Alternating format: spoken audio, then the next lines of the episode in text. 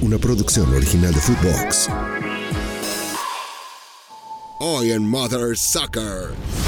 Estados Unidos es el uno. Es la selección brasileña del fútbol femenil. Hubo declaraciones de Alex Morgan, tal vez la jugadora más importante en la historia de Estados Unidos, la más mediática también. Decía que gracias a la liga femenil que hay en México, la futbolista mexicana ha, podido sobresalir, ha podido mejorar, ha podido tener una mejor y mayor mentalidad. Lo que hicieron eh, en el fútbol femenil fue, es la segunda victoria apenas, sobre todo con un par de goles que si uno de ellos, al menos uno, no está en el, en el premio Puskas, y lo de Javier Aguirre, yo no sé si ya lo debamos de considerar uno de los mejores de México sin duda. Y yo no sé si en España ya lo deban de empezar a considerar uno de los mejores, no por títulos ni nada, pero que ha llegado al fútbol español, güey. La golpe a nivel estratégico, a nivel táctico, a nivel lo que le ha dejado a los jugadores mexicanos, creo que es un legado mucho más importante que el que dejó Javier Aguirre. Con lo que ha logrado, sin quedar campeón ahorita en la Copa del Rey, para mí es el mejor entrenador mexicano de todos los tiempos. Mother Soccer. Oh, Mother Soccer. Miércoles, hijos de su Mother Soccer, qué bonito es ser mexicano. Chingao. Así, mexicano chingao. Las damas que consiguen un triunfo espectacular sobre las americanas y Javier el Vasco Aguirre pone un equipo modesto de lo más medianito que hay en España en la final de la Copa del Rey. Qué orgullo, reitero, ser mexicano. Estoy acompañado además de dos eh, expatriados, dos eh, fenómenos, representantes de la banda. Ando muy patriota acá. Miguel Gurbitz en los Estados Unidos y José Ramón Yaca en el país de la hoja de maple. Señor Gurbitz, ¿cómo se lo va? ¿Qué pasó, Lord? Me gusta tu actitud, me gusta. Y te digo una cosa, no es para menos, ¿eh? Porque lo que hicieron eh, en el fútbol femenil fue, es la segunda victoria apenas, sobre todo con un par de goles que si uno de ellos, al menos uno, no está en el, en el premio Puskas, voy a, voy a externar mi, mi reclamo, mi preocupación, mi molestia. La verdad, eh, es un triunfo histórico, ojalá que puedan hacer todavía más larga esta proeza, la selección eh, femenil. Em, que no divida tanto, al contrario, que sea un equipo de fútbol al que todos queremos este, y debemos apoyar y que les vaya bien. Y lo del Vasco Aguirre es verdaderamente increíble, pero verdaderamente increíble.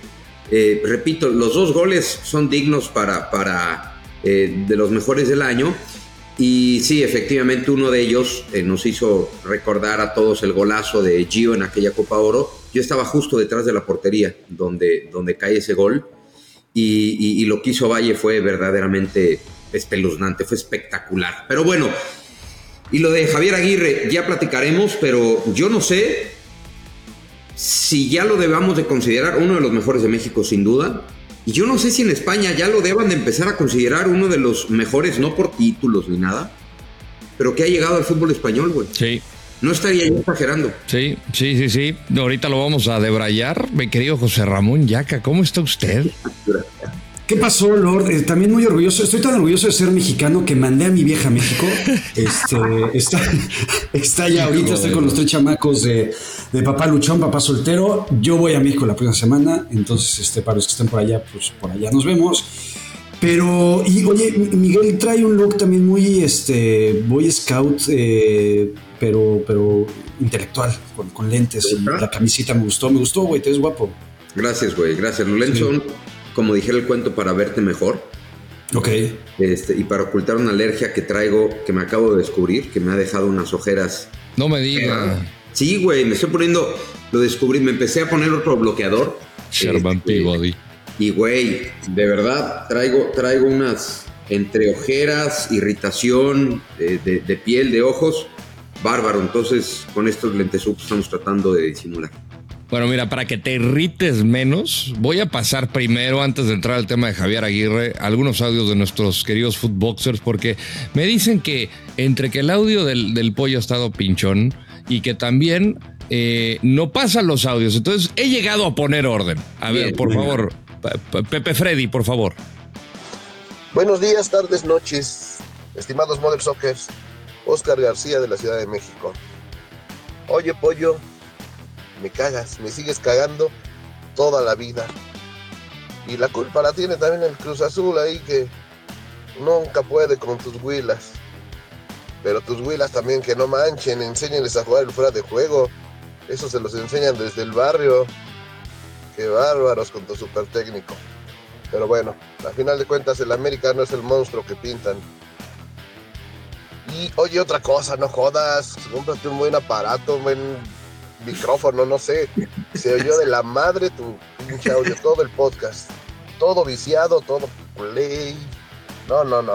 Pero bueno, saludos a todos. Bueno, es el micrófono, eh, para serte sincero. Sí, así tiene la voz medio pinchona. Oscarito, te queremos mucho, ¿eh? Y este.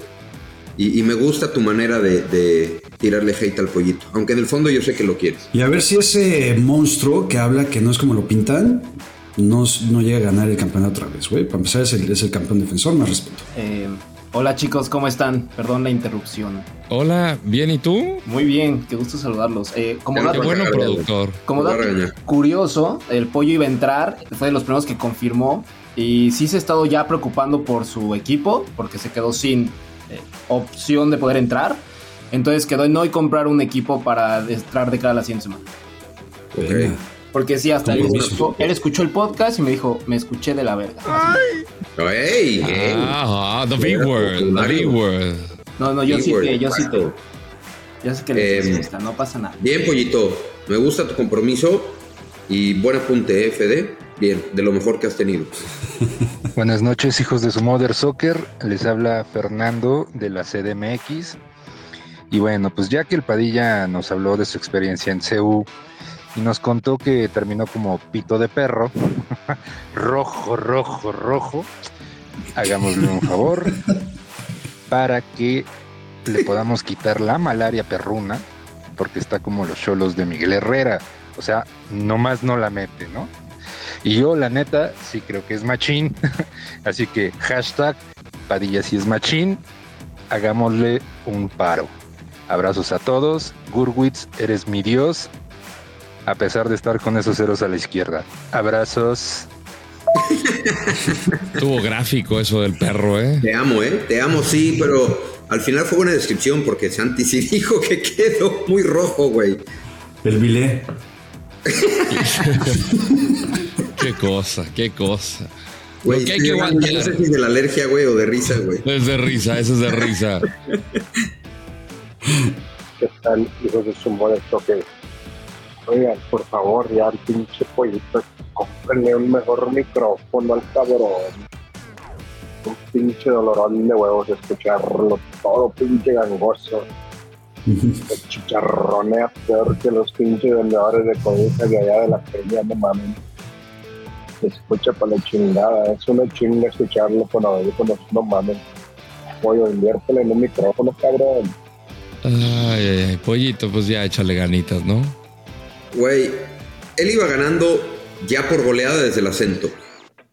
Sí, sí, sí, Desde sí. El tono regio ya es ganador 100%, güey. El tono regio es lo máximo del mundo mundial. Oigan, hablando de acentos, ya no nos han hablado el de Wisconsin, Connecticut, este, Tennessee. el de Teciutlán.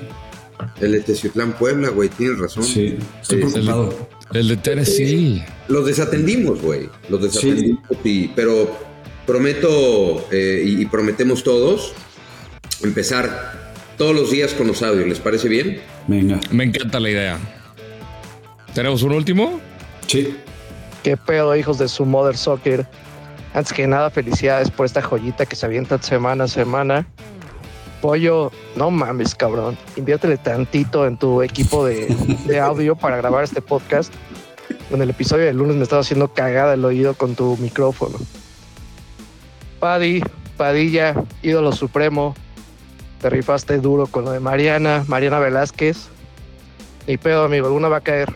Tú sigue tirando, una va a entrar, una va a ser gol, güey. Yaka, Yaka solo quería decirte que no sé si te acuerdas de, de un cabrón que se hacía llamar Craglitos. Pues es mi cuate. Y ese güey, desde que le dijiste que se iba a morir virgen, su vida se fue a la mierda. Lo tiraste a la mierda y dejó de amar el podcast.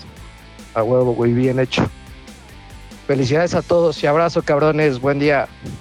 No sé cómo interpretar ese último mensaje, Yaka. La verdad es que no recuerdo a Carlitos, no sé quién sea. Eh, Así si, si le tiré la vida, eh, lo siento mucho.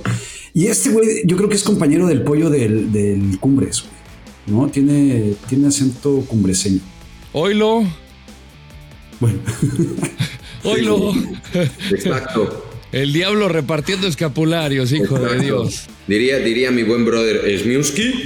Smiuski. Sí, no, no, no, no, no te muerdas la lengua, Miñaquita. Sí, Pero no. bueno, gracias a toda la gente que se comunica. Sí, la neta, pinche pollito. Tiene para pagarse viajes a Europa, Japón, a la Copa del Mundo y no puede invertirle. Güey, 100 viaja dólares. con internet, con internet gratis el cabrón y no tiene para comprarse un micro, respétate. No, no puede ser. Gobiérnate, pollo, por favor. Exacto. Oye, Bueno, ¿qué es de dígame. Fernando Ceballos? Porque Eh, él era no el que más criticaba mis ausencias, güey. Entonces, la verdad sí me estoy vengando. No sé. Hace años que no está Ceballos, ¿verdad? Sí, güey. Yo llevo rato sin verlo. Em, de esta última vez fue un Ah, tema bueno, tiene razón. familiar, o sea, sí fue un, un- un hoy tiene pretexto, Sí, es perfecto. más, ponte una rolita, ¿no? Con dedicatoria. Eh, sí, dejen buscar una sin copyright porque ya me pasó una vez. Em, Ah, ok. Pero ¿Por qué estás en posición de Alberto Peláez, eh, Miguel Burbitz? Sí, te falta el Porque el micrófono. respaldo de la tía, me- o sea, en lugar de estar así, tengo que estar así. Güey, tú- güey, tú estás en posición mamalón, así como. Déjate venir, papá Luis. No, ¿qué pasó, güey? Tú- Así tú de cáigale. así. ¿A poco no? Yaquita siempre está así como. Es que se reclina chingón mi, mi sillita, güey, de, de, de- de patrón. Y Entonces, esta este, tiene el respaldo un poco más así, pero. Ya. Este, ¿Por qué Eh, quieres eh, que.? Es sillita de Home Alone. Es sillita de Home Alone. Exacto. De viejito, güey, ya que se mece. Sí, exacto. Bueno, que hoy sabemos por qué no está y le mandamos un abrazote y que la pase muy, pero muy bien. Es un buen día. Es un gran día, diría yo. Un gran día. Así es que abrazo, abrazo, mi querido Fer. Eh, te extrañamos. A veces, pero te extrañamos. Güey. No, te queremos, mi querido Fer. Eh, el Vasco Aguirre y el Mallorca avanzaron a la final de la Copa del Rey.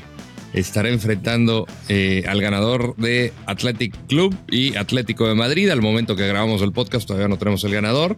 Eh, se podría enfrentar a su, a su ex equipo, ¿no? ¿Ustedes dónde colocarían al Vasco Aguirre dentro de la historia de entrenadores mexicanos? Le dejo la palabra al Pro Aguirre, si quieres. Yo soy Pro Aguirre, pero tú lo Ah. super mega- Es que, es que ve, nada más, nada más este, mencionaste la palabra o, el- o el nombre de Javier Las Aguirre, esquinitas se fueron para arriba, mira.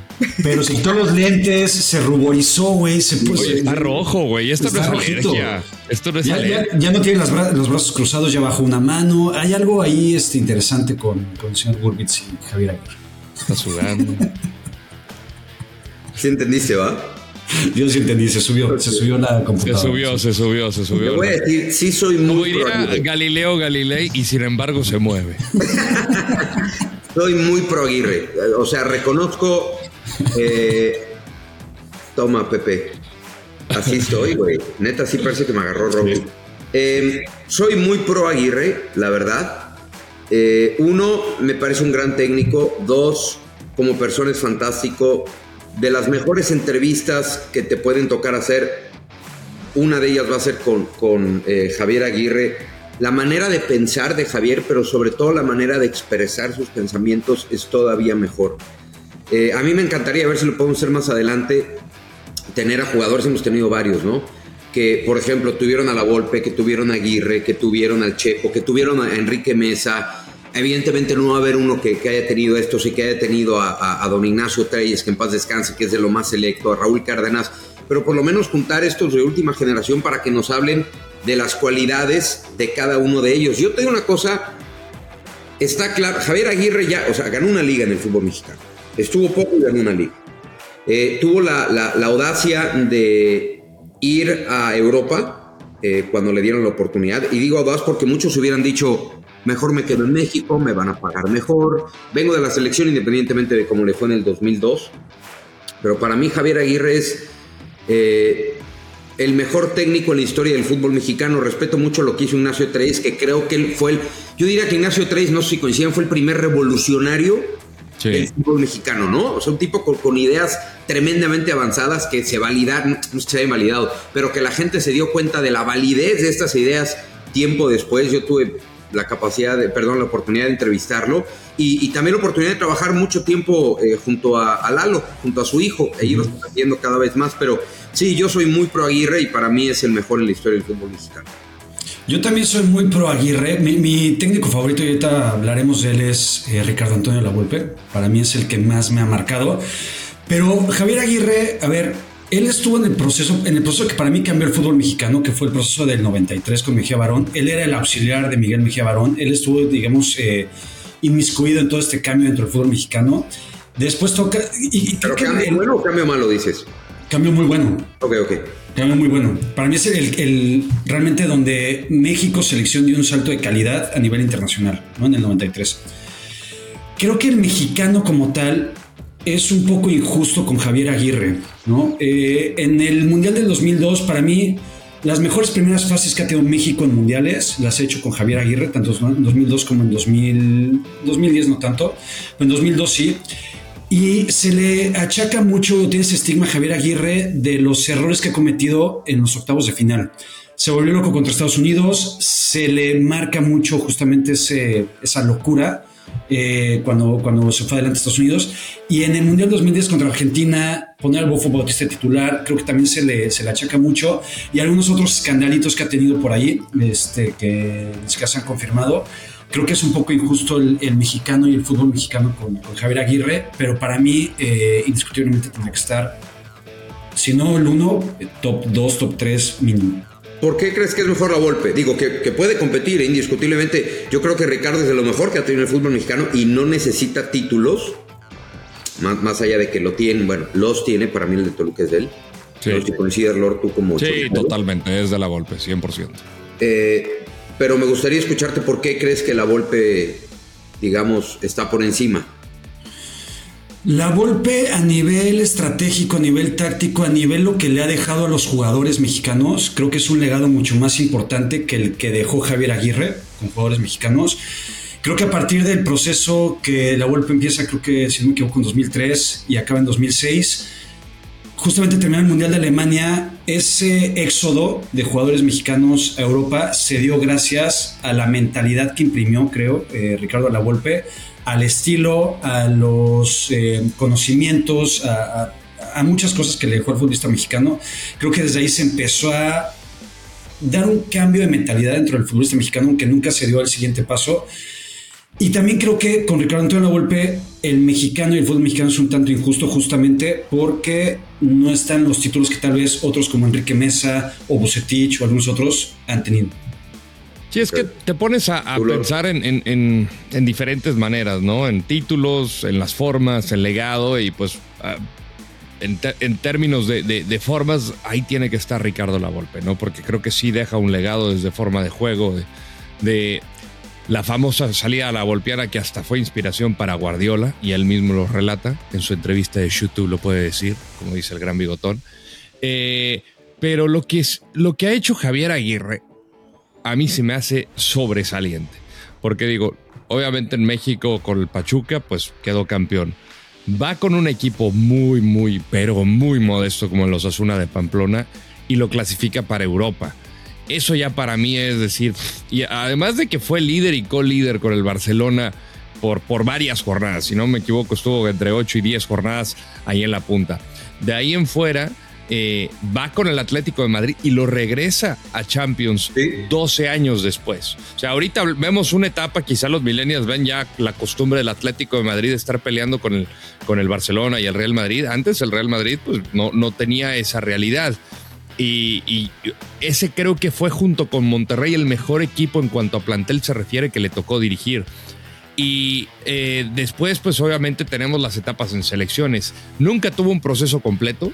Siempre entró de bombero, tanto en 2002 como en, en, en, en 2010. Él tuvo que adaptarse. Eh, superó ese escándalo de, de, Levante Zaragoza que al final no se le pudo comprobar nada y le terminó afectando cuando estaba dirigiendo una de las selecciones más importantes de Asia, que era Japón. Eh, a pesar de que había quedado eliminado, creo que fue en cuartos de, Copa Asiática, le dieron continuidad y eso terminó por morderle el culo. Con Egipto tenía buenos resultados, pero un mal resultado justamente en la Copa Africana lo termina por echar. O sea, tú ves los números que tenía con Egipto y eran bastante buenos. Y ahora con Mallorca, pues bueno, una nueva Copa del Rey. Y ves el plantel con el que tiene Mallorca y además algo fuera de los números, porque también no me quiero basar en números, la manera en cómo dirige, porque muchos dices, a ver, tienes que renovarte en cómo llegarle al jugador joven. Porque hay veces que dices, este me vende humo, este tiene 65 años. Veías la tanda de penales, cómo andaban antes, estaban pitorreados de risa todos, o sea, y la manera como quieren al Vasco. Eh, eh, yo recuerdo haber ido a Barcelona cuando dirigía al español y la gente lo ama. La gente lo ama. Entonces, ¿cómo ha marcado a jugadores eh, sin ser el, el eh, digamos, con el estilo más brillante o el más vistoso? Él es pragmático. Esto es lo que tengo, con esto voy a jugar. Creo que terminó costándole, por ejemplo, con Monterrey esas situaciones, sobre todo en el Mundial de Clubes, que ahí es donde creo que entra el, el tema de, de, de, del público injusto. Pero, o sea, con lo que ha logrado, sin quedar campeón ahorita en la Copa del Rey, para mí, para mí, es el mejor entrenador mexicano de todos los tiempos. Y, sabes, perdón Miguel, rapidísimo, y saben que es también importantísimo, que creo que pocos técnicos lo, no sé, tienen esa esencia mucho más personal, mucho más neta. O sea, Javier Aguirre, cada vez que da una entrevista, una conferencia de prensa, hay algunos clips en YouTube donde puta, duran minutos de, de, lo cagado que es Javier Aguirre y de lo, de, lo, de lo cercano que es a la gente y a la prensa. Y creo que se agradece mucho porque no vemos en el fútbol y en el futbolista y en los técnicos una persona que realmente te dé declaraciones mucho más de cuates, mucho más cercanas. Normalmente son las mismas declaraciones, los mismos comentarios, las mismas justificaciones. Y Javier Aguirre es mucho más neta, güey, eso se agradece. Sí, y sabes que es espontáneo, es natural. Eh, es muy transparente Javier Aguirre. Auténtico. Eso, exactamente. Eh, estaba revisando los números de, del propio Vasco. Efectivamente, con, con, Egipto, 12 partidos, 9 ganados, eh, 2 perdidos. Y digo, y estoy viendo los datos aquí en, en, una página. No, no, estoy diciendo que son 100%, eh, digamos, certeros. Pero lo que establece aquí es que ha dirigido 852 partidos, de los cuales ha ganado 346 y ha perdido 286 para un casi 50% de efectividad. La gente dirá, oye, si 850 perdiste 286 y empataste 220, tu rendimiento es mediano. Sí, el tema es los equipos a los que ha dirigido y los planteles que ha tenido y a dónde ha llegado con esos, con esos planteles. O sea, salvó prácticamente a todos los equipos a los que dirigió en, en en España. Yo recuerdo la última vez que lo entrevisté fue cuando dirigía a Leganés, eh, que le quitaron dos jugadores importantísimos, dos y el, dijeron, el Nesir y este. Y no, no recuerdo el, el, otro, pero eran dos jugadores clave, ¿no? ¿Cómo? Braithwaite, sí. Exacto. Al Barça, ¿no? ¿Se fueron? Sí. Sí. Uno al Barça y, el otro a. Pero, pero, pero Braithwaite era de Levante, ¿no?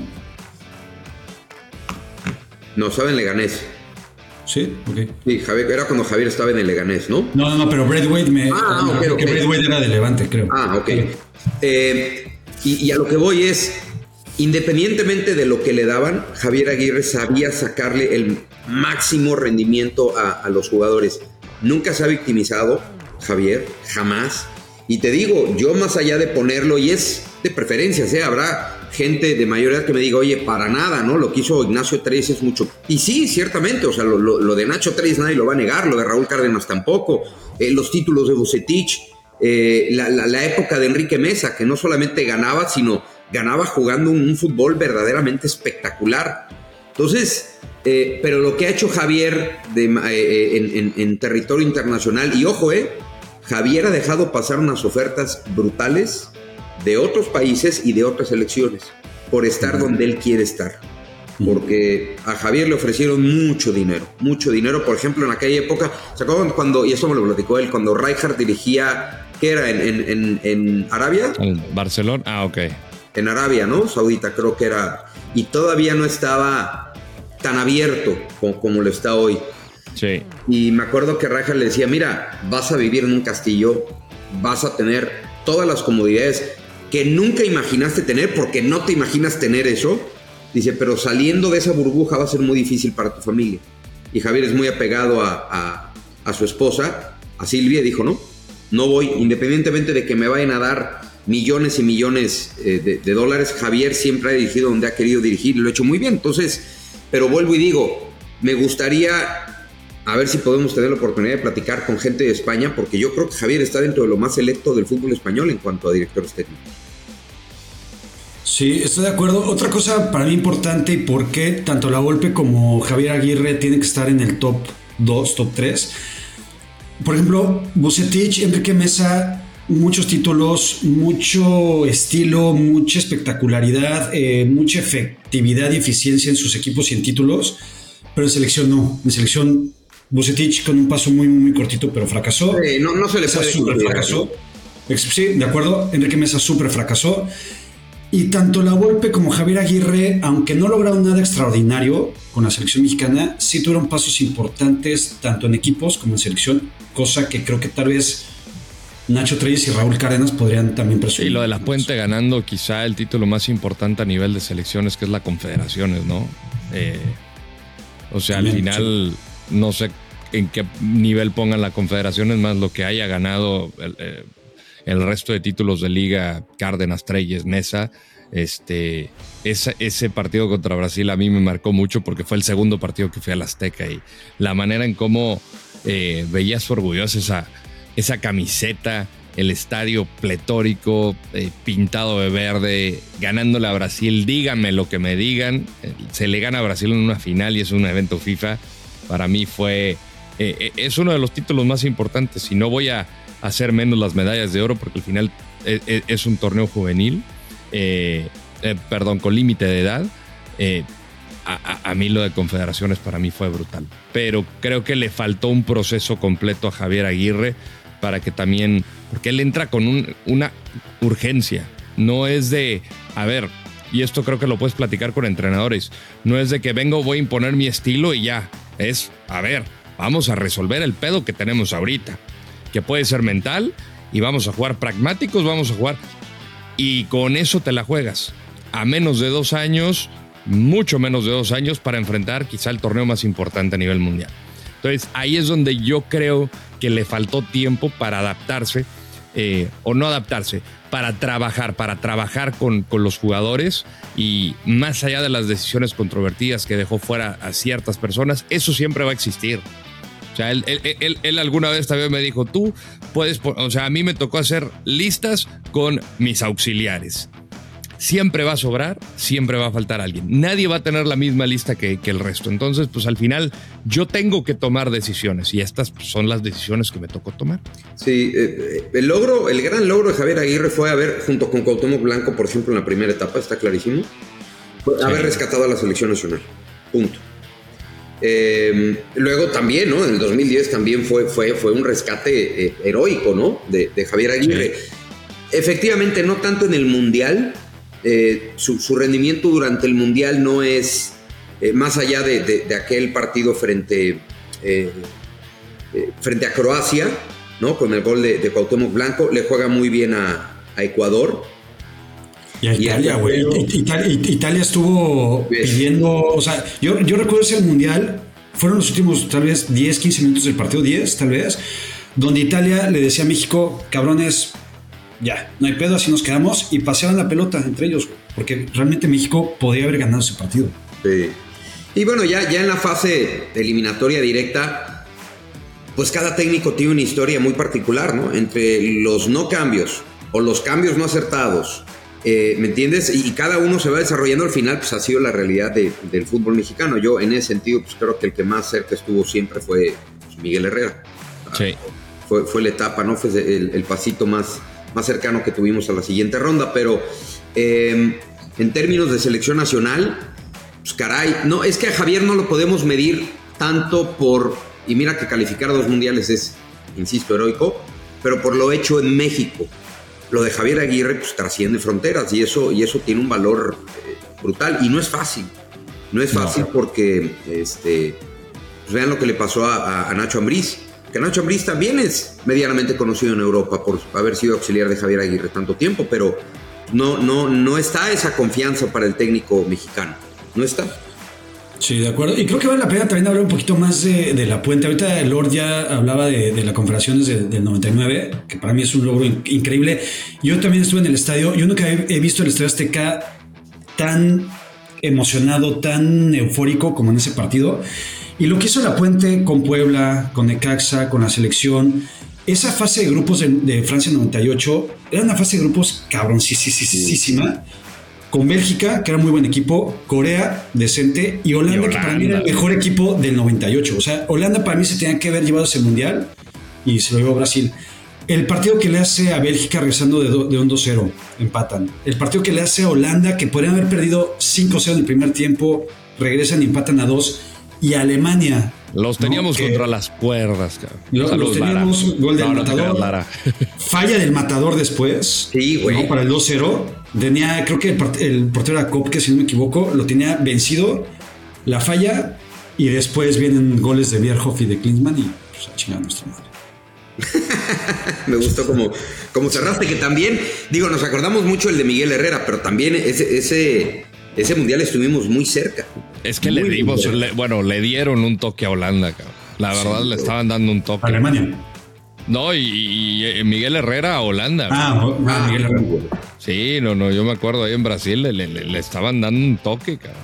Y ¿Te Miguel? Herrera Calor, tuvo poco tiempo. calor. Sí, no, no. Todo, toda esa Copa del Mundo hacía mucho calor. Y luego cubrir a México, no, no te acuerdas, Natal había un diluvio. O sea, también en cuanto partido. a mí, de lo que más me ha gustado es esa selección de Miguel Herrera. O sea, para mí jugaba muy bien, jugaba por nota y pues desgraciadamente pues no continuó por, por aquel incidente después de la Copa Oro, pero eh, son situaciones que te van marcando. ¿Cuál es el mejor partido que han visto de una selección mexicana en un mundial? O sea, eh, un partido que dijeron, no mames, ¿cómo jugamos? Eh, en un mundial, madre santa. Eh, bueno, el 2-0 que la gente no lo tiene muy presente porque Francia fue una calamidad, una calamidad Sudáfrica. mundial. Pero ese partido que juega la selección mexicana es extraordinario. Ese es muy bueno. Eh, y tomando en cuenta el rival, obviamente está la victoria. Pero tú dices como victoria o, o por la manera de jugar, porque está el 1-0 frente a Alemania, obviamente, de Osorio. Por todo, para mí el partido más completo de México en un mundial es el México-Croacia de 2014. Estaba pensando en ese. Sí. Porque además estaba, estaba al límite, más allá de que tenías la victoria contra Camerún y el empate contra Brasil, todavía no estabas clasificado. Sí. Y Croacia tenía posibilidades. de- y muchos dicen, ah, la peor Croacia de la lista. No me jodan, ve la, ve la lista que tenía Croacia. Y México, eh, se sentía la tensión en el estadio. Los jugadores te lo dicen, o sea, eh, era un momento donde pues, po- podías quedar fuera.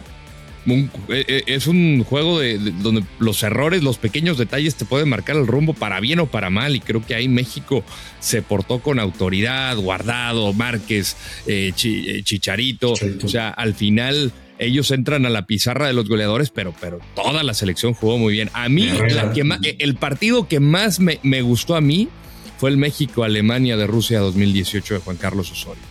Ese para mí fue, o sea, la manera en cómo estudió, cómo desnudó al rival, pero cómo jugó México, para mí fue puta madre, her- hermoso, güey. Fue hermoso. Más allá de la, cómo te contagia la gente, o sea, fue una selección de la que me sentía mucho más orgulloso y fue de esos momentos, así como la final de la Confederaciones, fue de esos momentos de que diga, puta, pellizcame, aquí estoy. Y eso no se me va a olvidar. Fue, fue de esos momentos o de esos partidos que igual y podemos platicar de eso también, eh, de esos partidos que dices, yo estuve ahí. Sí.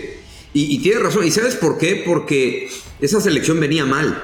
O sea, esa selección venía rodeada de signos de interrogación gigantes. Entonces era como la, la, la, la víctima perfecta. Míos no, míos ¿Cómo? no, míos no. ¿Cómo, güey? Tú no- Mis- eh, yo no tenía signos de interrogación sobre esa selección, la verdad. ¿De Yo era de verdad? los ¿De qué sele- pocos. ¿De qué Yo- selección yo no. hablamos? ¿De la de Osorio? de la Osorio. Sí, yo no, yo no. Nada más disclaimer. Ok, Siga, ok, ok. siga usted, No, yo señor sí, Gurbit. Yo sí, honestamente yo sí.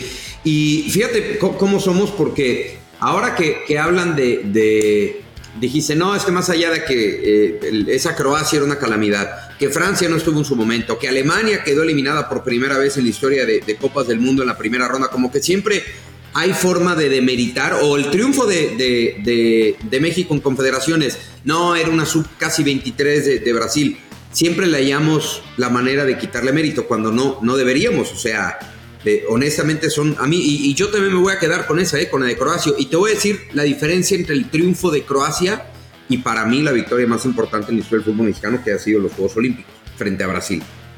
Porque como que eh, se juntó todo. Uno, la manera en cómo jugaba esa selección de, de- del flaco. O sea, jugaba muy bien al fútbol. Las historias detrás de selección, que el flaco me decía, no que se había arrepentido, pero que el chatón Enríquez no estaba rindiendo. Tienen un partido frente a España, en España, lamentable, donde se ven exhibidos todos. Y, me decía Javier Aguirre, eh, perdón, el, flaco Tena, no voy a dudar de los que traje, pero hay muchos de los que traje que no están al nivel que yo creía, y entre ellos estaba el chatón. Y el chatón se hace titular indiscutible durante los Juegos Olímpicos. Tiene unos Juegos Olímpicos brillantes el chatón, le mandamos un abrazo al chatón Enríquez. Esa selección jugó muy bien todo el torneo, ganó de distintas formas, o sea, tuvo la capacidad de ganar de distintas formas, ganó en tiempo extra frente a un equipo africano que en teoría era más rápido, era más fuerte, tenía más fondo físico, los terminó asfixiando, les terminó pasando por encima en tiempo extra y luego final frente a Brasil con una generación de Brasil, como decimos, no, bueno, la del 23, la, la, la, la Confederación es del 99, tenía un montón de jugadores brutales, ¿no? Estaba Ronaldinho, estaba Kaká, eh, estaba Diego, ¿no? También en, en aquel- Estaba Diego, Diego Ribeiro. Exacto. Entonces, vuelvo y digo, pero al final, pues aquí traías a Hulk, traías, traías a Neymar y un montón de, eh, de- de- de jugadores brutales. Frente a ese Brasil que nunca había ganado, que llegó como amplio favorito. Tú llegaste sin Giovanni Dos Santos, que había sido de tus mejores jugadores en, en el Se le certamen. estimó. Fue, fue, fue para mí el mejor, ¿eh? Fue para El mí el mejor. Sin Digo, duda. quitándolo de Oribe Peralta, pero para mí fue el mejor. Oribe era otro de los que decíamos, mal refuerzo. Oribe llegó con una carga emocional brutal este, antes de, de- de los Olímpicos. Y repito, en Wembley, frente a Brasil, eh, la manera en cómo se jugó, para mí ha sido el triunfo más, más importante. Y fue diferente, porque yo me acuerdo que platicaba con los jugadores antes de aquel partido y todos te decían, vamos a ganar. De verdad, vamos a, vamos a ganar. Me encontré un día antes al papá de Marco Fabián, que te decía, me impacta cómo los jugadores están convencidos, pero no el clásico convencimiento de que no, podemos pelear de igual a igual. No, te decían, güey, les vamos a ganar. No tenemos ninguna duda que le vamos a ganar a Brasil. Y con Croacia, Lord, no sé si te dio el mismo, eh, el mismo feeling. Yo veía a la selección mexicana encabronada, güey. Rabiosa, o sea, como diciendo, ah, me Por lo que les dijeron. Las declaraciones del técnico. Eh, Güey, me humillaste, me hiciste menos, te voy a romper la madre. Y los vi con ese fuego que dices, wow, cabrón, o sea, salieron a comerse, pero sí, yo, yo también me quedo con, con esa victoria de Croacia. Fue Es- es- mágica. Esas declaraciones de. Ahorita se me olvidó el nombre del técnico de Croacia, pero tanto Modric. ¿Qué, qué es Croacia? ¿Perdón? ¿No era Kovacic? Kovacic. Sí, ¿no? Ahorita no, no. Era, fue, fue el entrenador que estuvo en el Eintracht Frankfurt. Exacto. Exacto. Esa Croacia, cuatro años después, llegó a la final del Mundial, ¿no? O sea. Nico Kovac. Nico Kovac. Nico Kovac. Kovac, sí. Exacto. Que Kovac luego, y que luego fue a dirigir sí. a- al Bayern. Y luego fue y antes dirigió, creo que a Marco Fabián en el, en el Exacto. Frankfurt. Sí. Sí, que Esas ahí la declaraciones pasó de- mal. Esas declaraciones de Nico Kovac tirándole a Ochoa, Modric también creo que por ahí le tiraba. Este, y recuerdo mucho una imagen de Ochoa que saca, creo que no me cabezazo o algo, güey, puta, casi casi en la línea, como todo ese mundial que estuvo sacando pelotas Ochoa, en donde nada más le hacía a Nico Kovac, así, ¿sabes? De sigan hablando, sigan hablando. Y mi pregunta aquí es, ¿por qué México sale así en distintos o en, en- o en muy específicos partidos contra Brasil en las Olimpiadas o en los Juegos Olímpicos, contra Croacia en el Mundial de Brasil? Y no en otros partidos, o sea, no, no salieron así contra Brasil en 2018, no salieron así, este, bueno, en todo el Mundial de Qatar.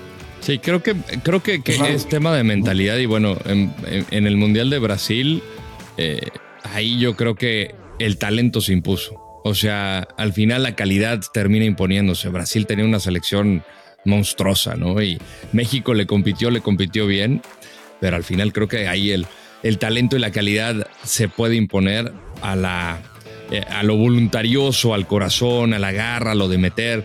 eh, Por ejemplo, yo no estoy diciendo que México no tenga calidad, tiene, pero cuando ves al, al rival de enfrente dices, "Es- tiene más calidad, ¿cómo le competimos?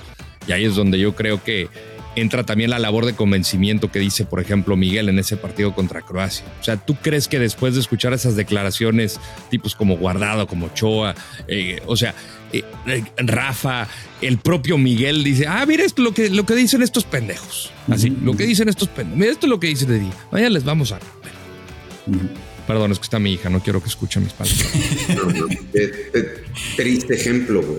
Sofía, otro día no, mi no- hija se- no- no- no escuches el episodio de Mother Soccer hablando del Vasco Aguirre. El otro día mi hija se echó un B-word, cabrón. Ya, ya que me espera, güey. Ah.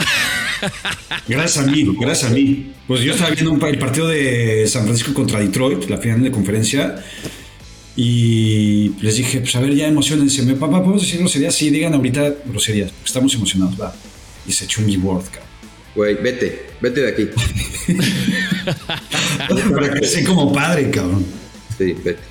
Oye, por Eh, cierto, te- queremos escuchar al Vasco, ¿no? Queremos escuchar al Vasco. Sí, porque güey, es el producto que tenemos. Te- eh, Es un deleite escuchar al Vasco, ¿no? Esa autenticidad, ese sentido de humor, este, es único. Vasco, adelante. No sé si ha decidido usted que fuera el quinto lanzador. Sí, sí, sí. Espera, ay. Perdón, eh. Pachi, termino la rueda de prensa y salgo a la puerta. Eh, Espérame. ¿Por dónde salimos? Sí, por ahí. ¿no? Bueno, te, te llamo y me buscas. Hasta ahora. Gracias, bye. Esto. El destino. Se llama destino. Güey, es una belleza. Es más, Pepito, puedes poner, hay un, hay un eh, resumen, un compilado de, de las declaraciones de Javier Aguirre, este, pues, en algún lado en YouTube. ¿La- ¿Las podemos poner, güey, o no? Sí, en YouTube y en, y en debe estar. Ahorita te puedo compartir el link. Güey, es. Partido me acuerdo cuando le celebra así a los jugadores, excelente trabajo, hijos de puta. Le hicieron una manta que dice excelentes trabajos. Exacto. hijos de- No, cu- cuando, cuando le dice al reportero. Co- co- co- Como es una mentada, no, mira, sí. así. Pura y dura. Pura y dura. Güey, es, es una joya. este, Esto es una celebración. ¿No les tocó de compañero en Televisa? Porque estuvo en mundiales, ¿no? Transmitiendo. A mí sí me tocó en el Mundial de 2000 de Brasil. Ahí, Ahí- ahí andaba, me- ahí andaba, sí, cierto. A ver, ¿esa es o no? A ver. Sí, sí, sí. Contaba historias, Javier Aguirre. eh, es un personaje también muy claro en las ruedas de prensa, en las salas de prensa. Hemos recuperado algunas, algunas frases suyas. Sí, a ver. ¿Son en España? ¿En España son? En España, en España. ¿eh? Venga, Javier Aguirre, está, en acción. Con falla. ¿De parte de ¿Quién está? Pues me la suda, ya le dije el otro día. Dijo, vamos a dedicarnos a, hacer nuestro trabajo y luego lo otro. Pero yo le pregunto si usted cree que se merece. Yo le contesto que me la suda. No, no, está aquí mi, mi futuro, ¿qué? Si le ha prometido algo Al- especial a los jugadores por ganar el derby. ¿Qué cojones le va a prometer a los jugadores? Si es su trabajo, es su labor, ya les pagan bien como para prometerle yo más. No me diga eso. Si puede explicar un poco la jugada de la expulsión, cómo ha ido. Dije, hijo de p chingada madre. Así dije. Pero lo digo, pues hace 15 años, lo digo 10 o 12 veces por partido. Sí, fue un perfecto corte de manga. Sí, sí, estupendo. ¿No puedo festejar o qué? No, no le busquemos tres pies al gato. Simple festejo, puro y duro. No tiene receptor. es sin pegarte aquí y es arriba del hombro, así. Y se dice, chingas a tu madre. Unos cánticos de la grada que decían Alex titular. Sí, yo quería que me dijeran y a quién quito. Es la segunda parte. Fuera Víctor Sánchez, fuera Víctor Sánchez. Porque con dos está jodido. Ojalá en la segunda parte me digan, fuera Córdoba, fuera Córdoba, fuera Córdoba. Si no estaban comprometidos, pues más le vale que esté. O si no, ya saben, está diciembre aquí al ladito, o sea que la, la tenemos fácil. Güey. Qué belleza. Es un espectáculo. Y hay, y hay Pues, una, hay, hay un, hay un resumen todavía más largo y es, es una joya lo que dice Javier Aguirre. Repito, yo, yo las entrevistas que más he disfrutado entrenadores, a Javier Aguirre número uno, Javier Aguirre número uno y Ricardo Lavolpe número dos. ¿verdad? Tam- eh, Ricardo tiene, tiene una forma también de, de- de expresarse fantástica. Este, pero bueno, pues ahí está. No, no le queremos quitar mérito a ninguno. La verdad es que todos han hecho muchas cosas por el fútbol mexicano. Pero pues cada quien es libre de, de, de Menos el. Recido, ¿no? El, el mejor. Y para no ser ingratos e injustos, fíjate que deberíamos eh, el próximo, el próximo, yo aquí ya produciendo, ¿eh? Discúlpame, Pepito, que me meta en tu trabajo. Pero deberíamos darle más poncha a la femenil, fíjate, deberíamos de traer, este, yo me declaro, este, eh, no incompetente, pero evidentemente no con la preparación que muchas mujeres sí tienen sobre, y no porque sea un tema de, de género, pero que han seguido mucho más a la selección femenil y el, y el proceso del fútbol femenil. Entonces, a ver si en el siguiente capítulo invitamos para que nos de exactamente, porque yo lo que no quiero es que quede como una victoria más. Bueno, apenas la segunda frente a Estados Unidos, sino que se haga un poquito más amplia, ¿no? Esta etapa de, de trascendencia. Eh, eh, es que es, puede ser el mejor triunfo de la historia del, fútbol femenino a nivel de selecciones. O sea, y, y muchos ahorita, por ejemplo, lo comparamos eh, la calidad del gol con el de Giovanni Dos Santos contra Estados Unidos en una Copa Oro. Pero le puedo dar más mérito ahora a este gol.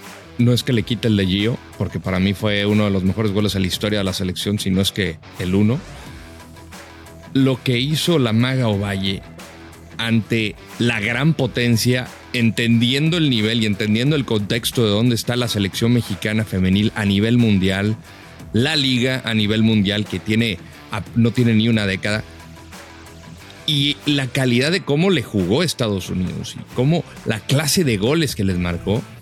Hombre, es para de este partido que se hablen de generaciones en generaciones, así como hablábamos justamente de México-Alemania, México-Brasil, México-Croacia, este puede ser ese partido para, para las jugadoras mexicanas. Y, y, y obviamente yo estoy puta, 100% en el barco de ellas.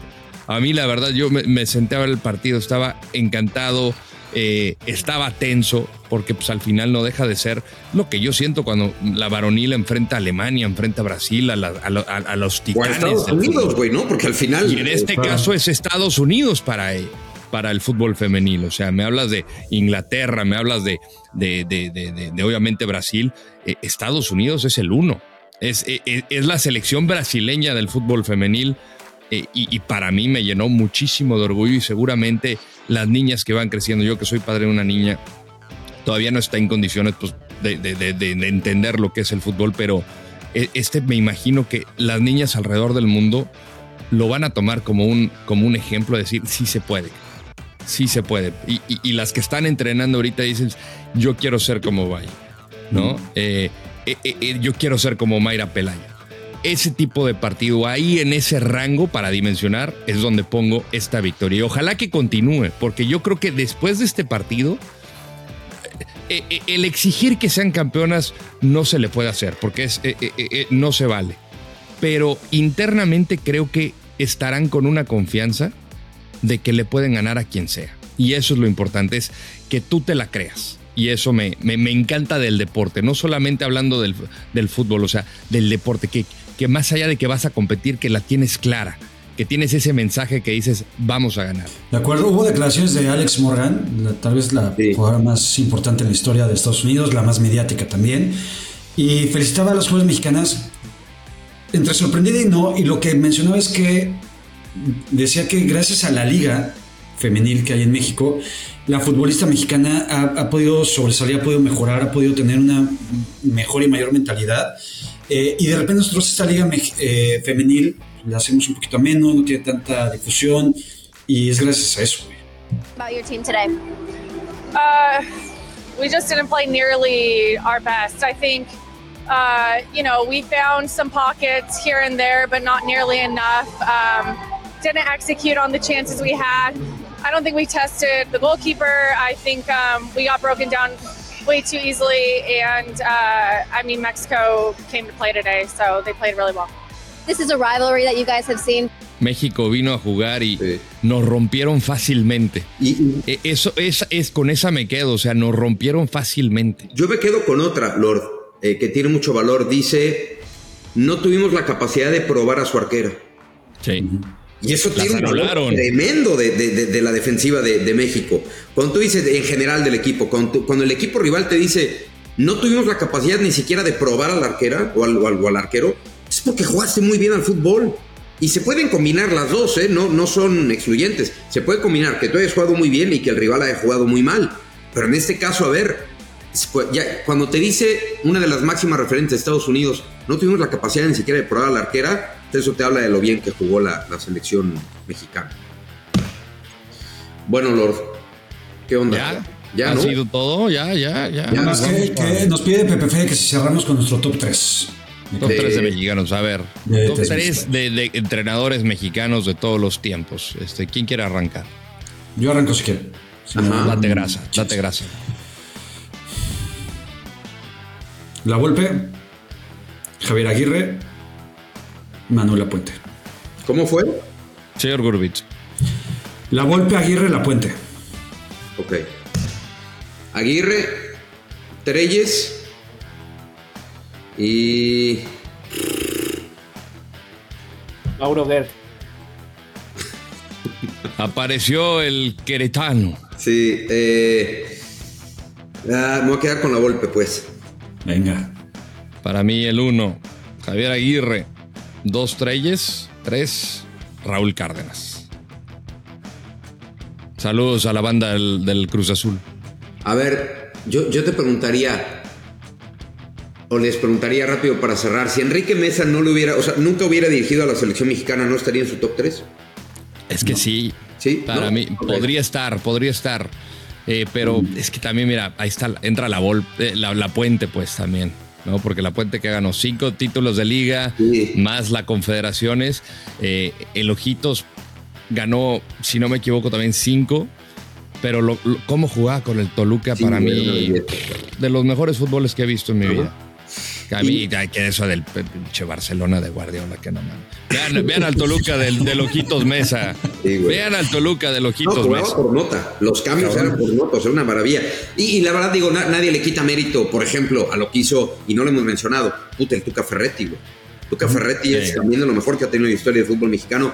El propio, este. Más sudamericana. De Ojitos Mesa con Pachuca. Eso es, tienes toda la razón. Eh, pero bueno, tratamos de combinar selección y, y liga, ¿no? Y equipos más allá. Sí, sí, sí.